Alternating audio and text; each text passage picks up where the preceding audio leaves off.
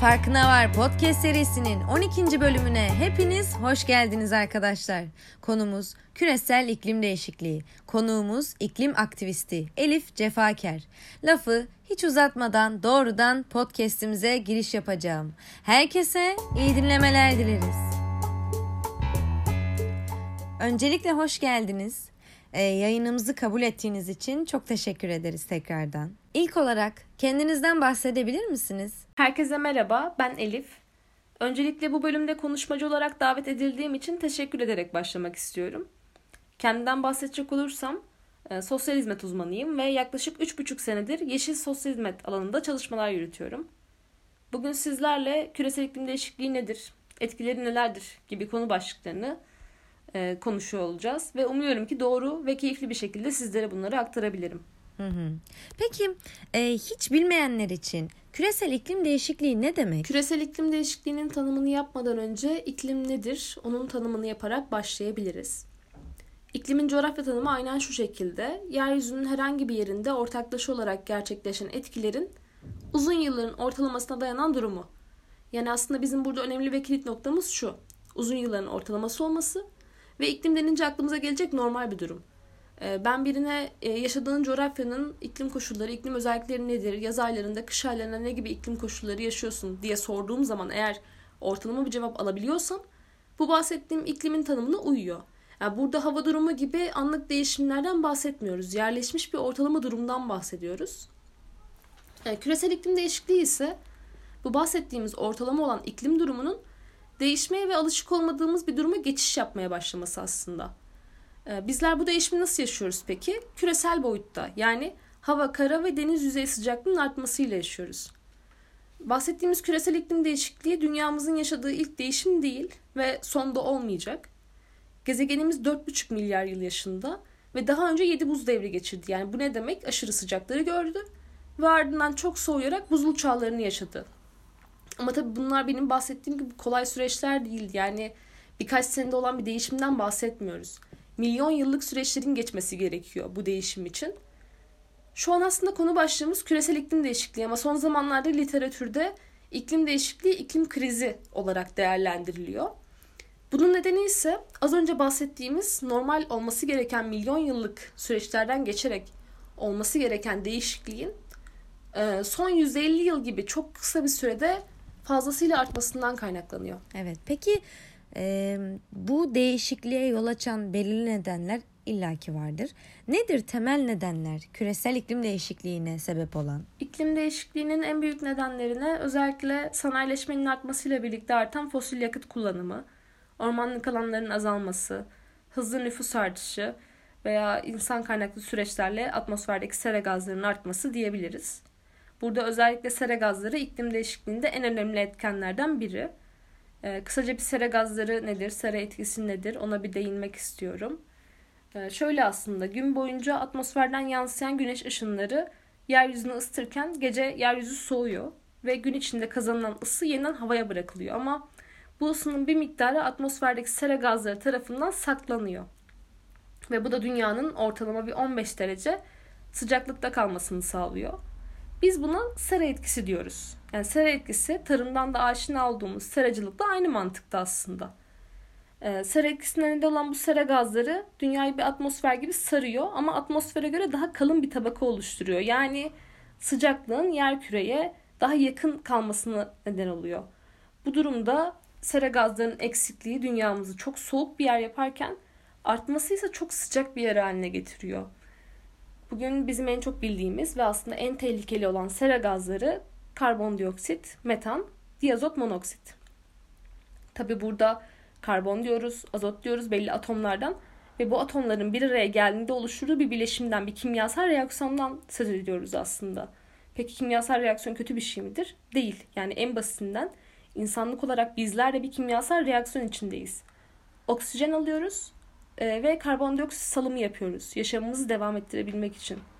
Burada aslında asıl sorun e, bu karbondioksit, metan, sera gazlarının toprağın altında başka bir formdayken mesela dinozor fosili formundayken bizim onları çıkartıp işleyip kömür, petrol olarak işleyip salınımını yapmamız. Asıl sorun burada başlıyor zaten.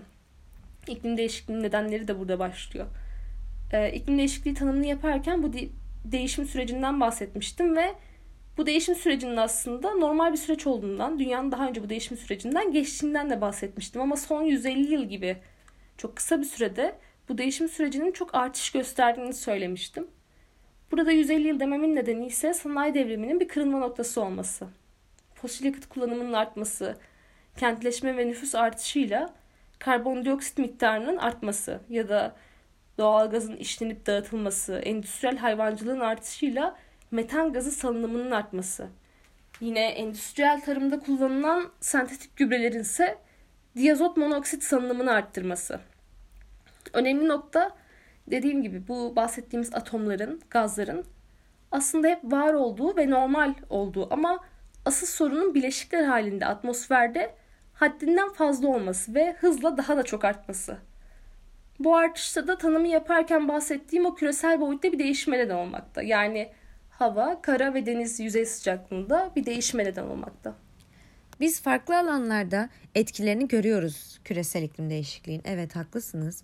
Ee, ama genel olarak en çok hangi alanlarda etkilerini hissedebiliyoruz? Özellikle son 10 yıl içerisinde. Küresel ısınma etkilerinden bahsederken e, öncelikle şunu tam olarak anlamak gerekir diye düşünüyorum. Sadece yaşadığımız yerel bölgeye veya ülkeye bağlı olarak düşünmemek gereken bir konu. Yani X bir yerde buzullar eriyor, sıcaklık artışı rekor kırıyor veya bu sıcaklık artışı nedeniyle yangınlar oluyor. Ama benim olduğum yerde olmuyor. O zaman ben rahatım gibi bir yargıya aslında varılmaması gerek. Çünkü hepimiz ortak bir gezegende yaşıyoruz. Ve bu gezegenin bir yerinde olan bir olay aslında her yere etkiliyor en başta. Bunu bir not alalım. Ve bu durumu da şöyle örneklendirebiliriz aslında. Ee, sera etkisiyle yer küre küresel olarak bir ısınmayla karşılaşıyor ve sıcaklık artışı oluyor. Bu sıcaklık artışı küresel ısınmaya neden oluyor ve buzullar eriyor. Bu buzulların erimesi de deniz seviyesinde yüksekliğe neden oluyor. Yani e, buzulların erimesi iç denizlerde bir artışa neden oluyor. Türkiye için bakacak olursak Karadeniz, Ege, Marmara, Akdeniz bizim iç denizlerimiz ve bu iç denizlerde bir deniz seviyesi yüksekliğinden bahsediyoruz. Aslında çok uzak bir tarihten bahsedilmiyor eğer böyle giderse. Bu iç denizlerdeki deniz seviyesi yüksekliği böyle giderse mesela İstanbul'un çok önemli bir kısmının sular altında kalacağı yine raporlarda yazıyor.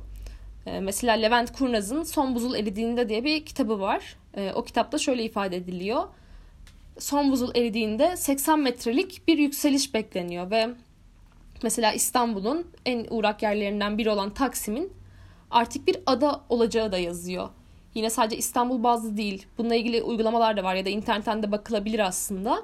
İşte kaç metrelik yükselişte dünyanın metropol şehirleri, ülkeleri e, ne durumda olacak? İşte öncesi sonrası gibi internetten de yine bakılabilir aslında. Şimdi e, buzulların erimesi diyoruz. Aşırı ısınma ve soğuma diyoruz. Ancak tabii etkiler bununla da bitmiyor. E, aşırı kuraklık yüzünden çölleşme ve bu yüzden çıkan yangınlar ya da su buharının artması ile birlikte yoğun ve sürekli yağışlar da iklimin değişikliğinin etkileri arasında. Yine yakın geçmişe gidersek birkaç ay öncesinde çoğu ülke buna Türkiye'de dahil iklim değişikliğinden oldukça etkilendi e, kuraklığa bağlı yangınlar ve aşırı yağışlara bağlı sel felaketleri yaşandı maalesef. E, bu felaketlerin eğer mikro ve makro incelemesini yaparsak etkilerini daha iyi anlayabilmek için mesela bölgede olan altyapının çökmesi, tarım alanlarının zarar görmesi, iş ve gelir kaybı ya da yerleşimin devam edememe haline mikro etkiler diyebiliriz ve bu mikro etkilerin devamı olarak büyük resme bakarsak da e, sosyodemografik dengelerin değişmesi, iklim yoksulluğu durumunun ortaya çıkması ve bunun da aslında genel yoksulluk oranını arttırması. E, mesela biyoçeşitlilik kaybı ile canlı türlerinde azalma olması ve günümüzün en e, temel sorunlarından birisi aslında göç durumunun ortaya çıkması. İç ve dış göç oranlarının ciddi artışı ve bu artışla ulusal ve uluslararası politikaların değişmesi. Ve aslında bütün bunların yaşanıyor olmasından kaynaklı son zamanlarda sıklıkla duyduğumuz bir kavram da bence makro etkiler arasında giriyor. O da ekoanksiyete. Peki nedir ekoanksiyete? Yani iklim değişikliği, ekolojik etkenler nedeniyle kaygı durumunun artması durumu diyebiliriz kısaca. Ya da ekolojik etkenlere bağlı sosyoekonomik değişimler veya ekoloji üzerine çok fazla kaygı duyma durumu insanları psikolojik olarak elbette olumsuz etkiliyor. E, bu mikro ve makro başlıkları iklim değişikliği etkileri olarak söyleyebiliriz. Yanıtlarınız için çok teşekkür ederim. Peki biz küresel iklim değişikliğini, saydığınız bu etkileri neden durdurmalıyız? Bu sorunun cevabına kendimizi kurtarmak için diyebilirim. Ama bunu derken tabii ki insanı ben merkezci bir konuma koyarak söylemiyorum. Aksine insanın yıllardır kendini ben merkezci bir konuma koyarak doğa ile, dünya ile bir savaş halinde olmasından dolayı söylüyorum. İlk sorularda dünyamızın 4.5 milyar yıl yaşında olduğunu söylemiştim. Ve Homo sapiens türünün ortaya çıkması ise 200 bin yıl öncesine dayanıyor. Tabi bu sürede e, milyonlarca yıllık bir evrim sürecinden ve kompleks yaşamların ortaya çıkmasından da bahsediyoruz. Son buzul çağı ise 10 bin yıl önce gerçekleşti. Şimdi burada gezegenimiz dünyayı ve onunla birlikte aslında yolculuğuna devam eden bizleri bir oturup düşünmek lazım. Bunu düşünürken de dünyadan kendimizi kopuk tutmamalıyız. Çünkü gezegenimiz evrim süreci insanlığın ortaya çıkışından çok daha öncelere dayanıyor. Ve bu süreç içinde bahsettiğimiz aşırı soğumaları, e, aşırı sıcaklar yüzünden susuzluğu, çölleşmeyi dünyamız zaten daha önce defalarca gördü. Ama tek farkı diğer süreçlere kıyasla hiç bu kadar kısa sürede bunu yaşamamıştı diyebiliriz. Örneğin e, medeniyetlerin doğduğu yere Mezopotamya'ya bakalım. Aşırı tarımdan, ağaç kesiminden dolayı şu an kurak ve çöl iklimi var. Ya da atom bombası atılan Çernobil'e bakalım. İnsanlar artık orada yaşamıyor ama doğa bir şekilde Çernobil'i ele geçirmiş. Bu bahsettiğim iki örnekte de bir şekilde yaşam formları devam ediyor. Demeye çalıştığım şey yıllardır dünyamız ölüyor sloganlarının aslında pek de öyle olmadığı. Dünya bir şekilde kendini devam ettiriyor. Ölenler dünya üzerinde yaşayan canlılar. Yüzlerce yıldır göç mevzusunun ana nedeni kuraklık. Bu kuraklığa bağlı suya erişim oldu. Şu anda da öyle aslında. Ama eskiye göre o kadar da kolay değil bu göç, göç mevzusu. Yani kaldı ki temiz içme suyunun olduğu bir yere göç edilse bile bu yerleşim sürecinin ne kadar olacağı da aslında bir soru işareti. Temiz içme suyu diyoruz, aşırı kuraklar diyoruz ama bir yandan da aşırı yağışlara bağlı sel felaketlerinden bahsediyoruz. Ee, akıllarda bu kadar yağış olurken nasıl suya erişim azalıyor gibi bir soru da olabilir. O da şöyle, e, dünya var olduğundan beri dünyanın su haznesine bir damla su eklenmedi ya da bu hazneden bir damla su eksilmedi. E, 1.4 milyar kilometre küp suyumuz var e, ve bu hep oldu, hep olacak. Su buharlaşıp havaya karışabilir ya da donarak buz olabilir ama gezegenimizi asla terk etmiyor. Bu kısacası su döngüsü olmuş oluyor yani. Bu su döngüsüyle aslında içtiğimiz suyun kaç milyar yıl yaşında olduğunu düşününce insan bir heyecanlanıyor yani. Ee, peki neden kuraklık artıyor? Nasıl suya erişim azalıyor derseniz su yeryüzüne düşüyor ama betonlaşma yüzünden toprakla buluşamıyor ya da göle veya akarsuya düşemiyor. Biriken su betona veya denize düşüyor. Ee, bu da sellere sebep oluyor. Ve haliyle içebileceğimiz su azalırken içemeyeceğimiz su artmış oluyor. Üstelik etrafımız sularla çevrili olsa bile. Ee, Birleşmiş Milletler'in raporunda insani hak olarak belirlenen günlük e, su 60 litre. Ama çoğu insan buna erişim sağlayamazken çoğu insansa e, bu miktarın kat ve katını gün içinde kullanmış oluyor. Ve aslında iklim değişikliğinin etkilerinden bahsederken söylediğimiz o yoksulluk oranlarının artması, biyoçeşitlilik kaybı, göçün artması işte tam da bu nedenden dolayı ortaya çıkıyor. İklim değişikliği olması gereken doğal bir süreç ama biz bu süreci olması gerekenden çok daha fazla hızlandırdık. Ve bununla sadece insanlık değil, birlikte yaşadığımız diğer canlılar da etkilendi. Ve biz bu hızlı sürece aslında ne kadar hazırız? Bunu da bir sormak lazım kendimize. Ya da e, alışkanlıklarımızı, tutumlarımızı, davranışlarımızı ne kadar daha böyle sürdüreceğiz? O yüzden bu süreci böyle durdurmak değil de süreci kendimizi ve bu sürecin aslında doğasındaki yerimizi anlamaya çalışmamız gerekiyor ve bunu yaparken de artık insanı ben merkezci bir noktaya koymamak gerekiyor diye düşünüyorum.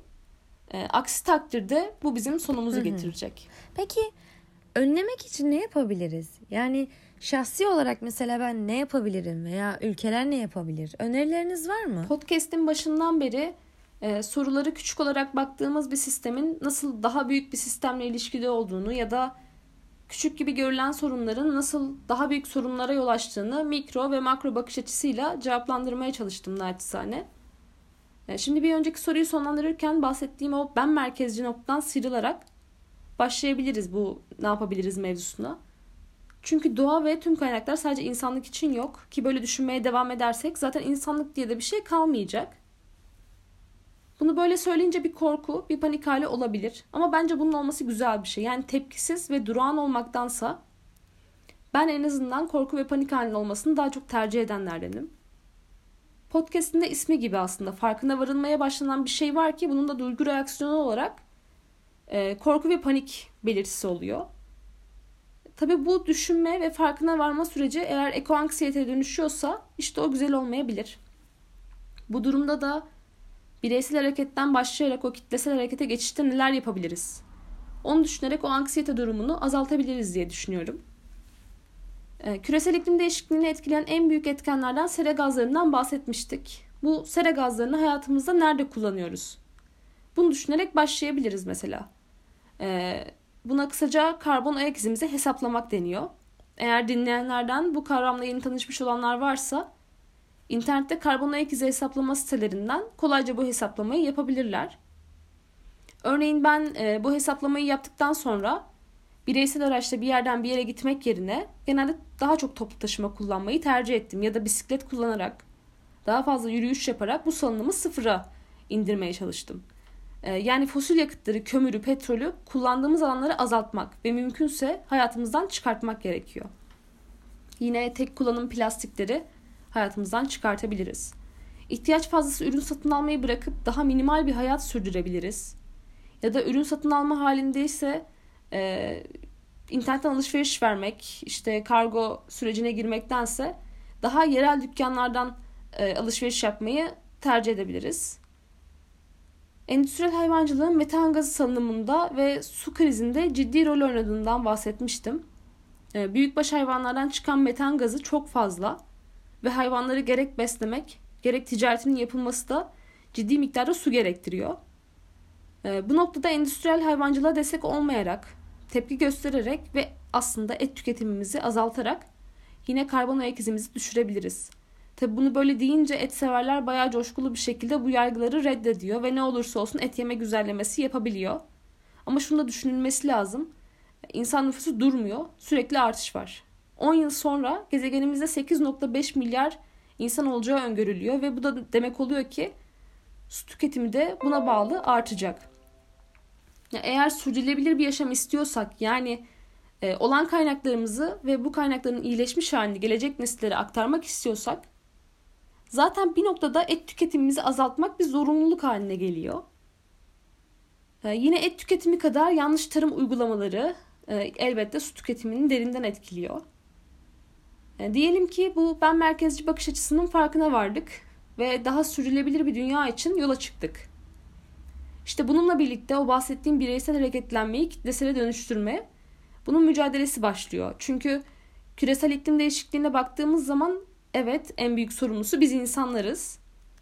Ama bu global şirketlerin, devletlerin, devlet politikalarının hiç mi suçu yok? Elbette var. Yani bir insanın yaptığı karbon salınımının kat ve kat fazlasını yapıyorlar. Bu noktada sürdürülebilir bir dünya talebini yüksek sesle söylemeli ve e, sürdürülebilir politikaları devletlerden talep etmeliyiz. Çünkü bir bakıma devlet dediğimiz mekanizma aslında içinde yaşadığı ve nasıl yönetilmeyi seçtiği insanlardan oluşan bizlerden bir başkası da değil. Yani daha sürdürülebilir bir dünya talebini ve devlet politikalarının değişmesi gerektiğinde yine yüksek sesle söyleyen de bizler olmalıyız. Bunu söyleyen bir nesil var aslında. Bence Z kuşağı.